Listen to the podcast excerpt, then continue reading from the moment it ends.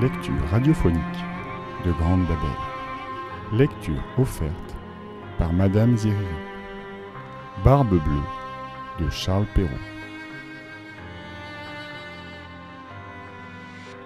Il était une fois un homme qui avait de belles maisons à la ville et à la campagne, de la vaisselle d'or et d'argent, des meubles en broderie et des carrosses tout dorés. Mais par malheur, cet homme avait la barbe bleue. Cela le rendait si laid et si terrible qu'il n'était ni femme ni fille qui ne s'enfuit devant lui.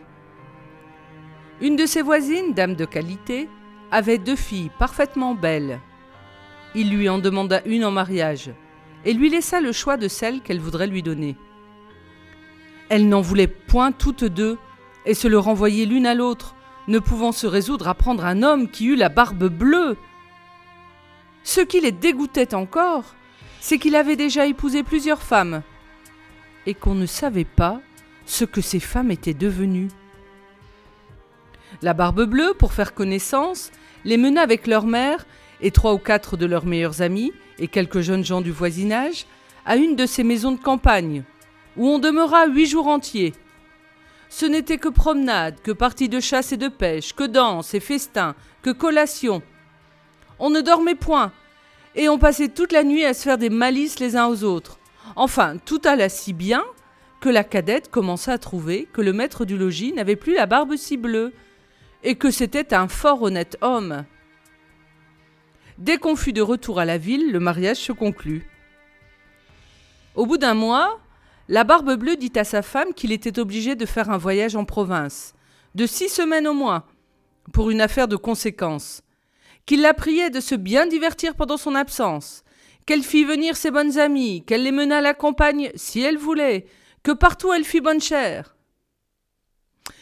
Voilà, dit-il, les clés des deux grands garde-meubles. Voilà celle de la vaisselle d'or et d'argent, qui ne sert pas tous les jours.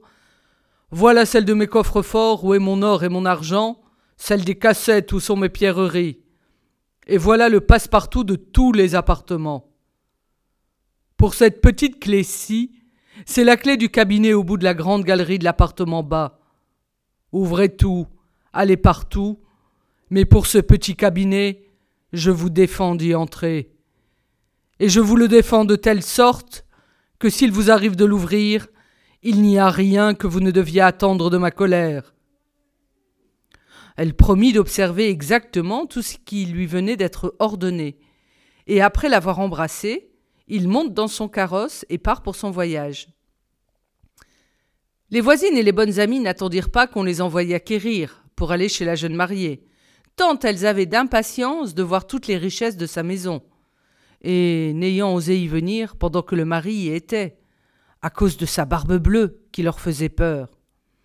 Les voilà aussitôt à parcourir les chambres, les cabinets, les garde-robes, toutes plus belles et plus riches les unes que les autres. Elles montèrent ensuite au garde-meubles, où elles ne pouvaient assez admirer le nombre et la beauté des tapisseries, des lits, des sofas, des cabinets, des guéridons, des tables et des miroirs, où l'on se voyait des pieds jusqu'à la tête, et dont les bordures, les unes de glace, les autres d'argent et de vermeil doré, étaient les plus belles et les plus magnifiques qu'on eût jamais vues. Elles ne cessaient d'exagérer et d'envier le bonheur de leur ami, qui cependant ne se divertissait point à voir toutes ces richesses, à cause de l'impatience qu'elle avait d'aller ouvrir le cabinet de l'appartement bas. Elle fut si pressée de sa curiosité que, que sans considérer qu'il était malhonnête de quitter sa compagnie, elle y descendit par un petit escalier dérobé, et avec tant de précipitation qu'elle pensa se rompre le cou deux ou trois fois. Étant arrivée à la porte du cabinet, elle s'y arrêta quelque temps, songeant à la défense que son mari lui avait faite, et considérant qu'il pourrait lui arriver malheur d'avoir été désobéissante. Mais la tentation était si forte qu'elle ne put la surmonter. Elle prit donc la petite clé et ouvrit en tremblant la porte du cabinet. D'abord, elle ne vit rien, parce que les fenêtres étaient fermées.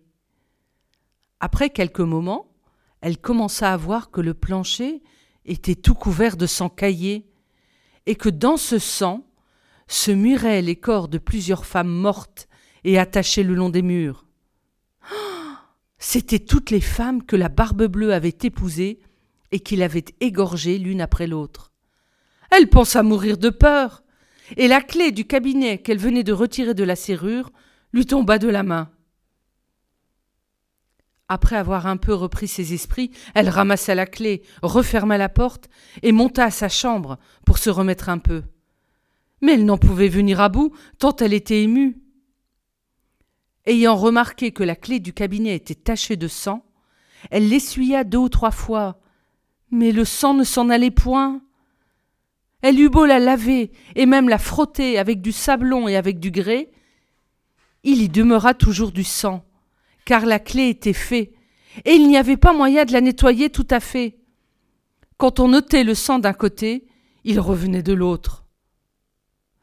La barbe bleue revint de son voyage dès le soir même, et dit qu'il avait reçu des lettres dans le chemin qui lui avaient appris que l'affaire pour laquelle il était parti venait d'être terminée à son avantage. Sa femme fit tout ce qu'elle put pour lui témoigner qu'elle était ravie de son pro-retour. Le lendemain, il lui redemanda les clés, et elle les lui donna, mais d'une main si tremblante qu'il devina sans peine tout ce qui s'était passé. D'où vient, dit-il, que la clé du cabinet n'est point avec les autres? Il faut, dit-elle, que je l'ai laissée là-haut sur ma table. Ne manquez pas, dit la barbe bleue, de me la donner bien tantôt. Après plusieurs remises, il fallut apporter la clé. La barbe bleue l'ayant considérée, dit à sa femme Pourquoi y a-t-il du sang sur cette clé? Je n'en sais rien, répondit la pauvre femme, plus pâle que la mort. Vous n'en savez rien reprit la barbe bleue. Je le sais bien, moi. Vous avez voulu entrer dans le cabinet. Eh bien, madame, vous y entrerez, et irez prendre votre place auprès des dames que vous y avez vues. Oh Elle se jeta aux pieds de son mari en pleurant et en lui demandant pardon, avec toutes les marques d'un vrai repentir de n'avoir pas été obéissante. Elle aurait attendri un rocher, belle et affligée comme elle était. Mais la barbe bleue avait le cœur plus dur qu'un rocher. Il faut mourir, madame, lui dit-il, et tout à l'heure. Puisqu'il faut mourir, répondit-elle en le regardant les yeux baignés de larmes, donnez-moi un peu de temps pour prier Dieu. Je vous donne un demi-quart d'heure, reprit la barbe bleue, mais pas un moment davantage. Lorsqu'elle fut seule, elle appela sa sœur et lui dit Ma sœur Anne, car elle s'appelait ainsi, monte, je te prie, sur le haut de la tour, pour voir si mes frères ne viennent point. Ils m'ont promis qu'ils me viendraient voir aujourd'hui, et si tu les vois, fais leur signe de se hâter. La sœur Anne monta sur le haut de la tour, et la pauvre affligée lui criait de temps en temps. Anne, ma sœur Anne, ne vois-tu rien venir? Et la sœur Anne lui répondait. Je ne vois rien que le soleil qui poudroie et l'herbe qui verdoie. Cependant, la barbe bleue, tenant un grand coutelas à sa main, criait de toute sa force à sa femme. Descends vite ou je monterai là-haut. Encore un moment, s'il vous plaît, lui répondait sa femme.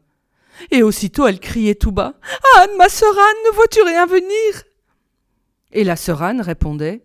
Je ne vois que le soleil qui poudroie et l'herbe qui verdoie. Descends donc vite, criait la barbe bleue, ou je monterai là-haut. Je m'en vais, répondait sa femme, et puis elle criait. Anne, ma sœur Anne, ne vois-tu rien venir? Je vois, répondit la sœur Anne, une grosse poussière qui vient de ce côté-ci. Sont-ce mes frères? Hélas non, ma sœur, c'est un troupeau de moutons. Ne veux-tu pas descendre? criait la barbe bleue. Encore un moment répondait sa femme, et puis elle criait. Anne, ma sœur Anne, ne vois-tu rien venir? Je vois, répondit-elle, deux cavaliers qui viennent de ce côté-ci, mais ils sont bien loin encore. Dieu soit loué s'écria-t-elle un moment après. Ce sont mes frères. Je leur fais signe tant que je puis de se hâter. La barbe bleue se mit à crier si fort que toute la maison en trembla. La pauvre femme descendit et alla se jeter à ses pieds tout épleurée et tout échevelée. Cela ne sert de rien, dit la barbe bleue. Il faut mourir. Puis, la prenant d'une main par les cheveux et de l'autre levant le coutelas en l'air, il allait lui abattre la tête. La pauvre femme, se tournant vers lui et le regardant avec des yeux mourants, le pria de lui donner un petit moment pour se recueillir. Non, non, dit-il, recommande-toi bien à Dieu. Et levant son bras, dans ce moment, on heurta si fort à la porte que la barbe bleue s'arrêta tout court.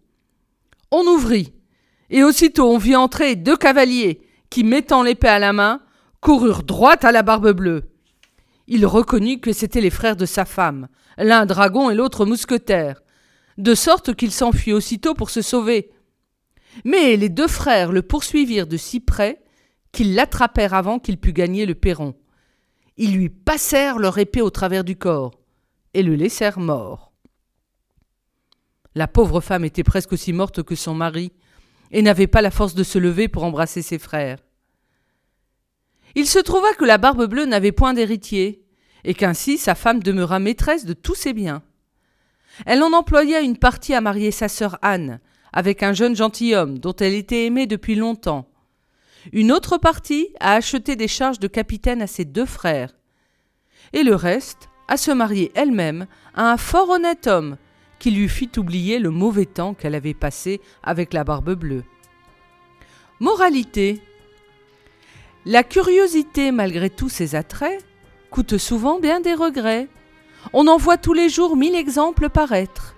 C'est, n'en déplaise au sexe, un plaisir bien léger. Dès qu'on le prend, il cesse d'être, et toujours il coûte trop cher. Autre moralité. Pour peu qu'on ait l'esprit sensé, et que du monde on sache le grimoire, on voit bientôt que cette histoire est un conte du temps passé. Il n'est plus d'époux si terrible, ni qui demande l'impossible. Fut-il malcontent et jaloux, près de sa femme on le voit filer doux. Et de quelque couleur que sa barbe puisse être, on a peine à juger qui des deux est le maître.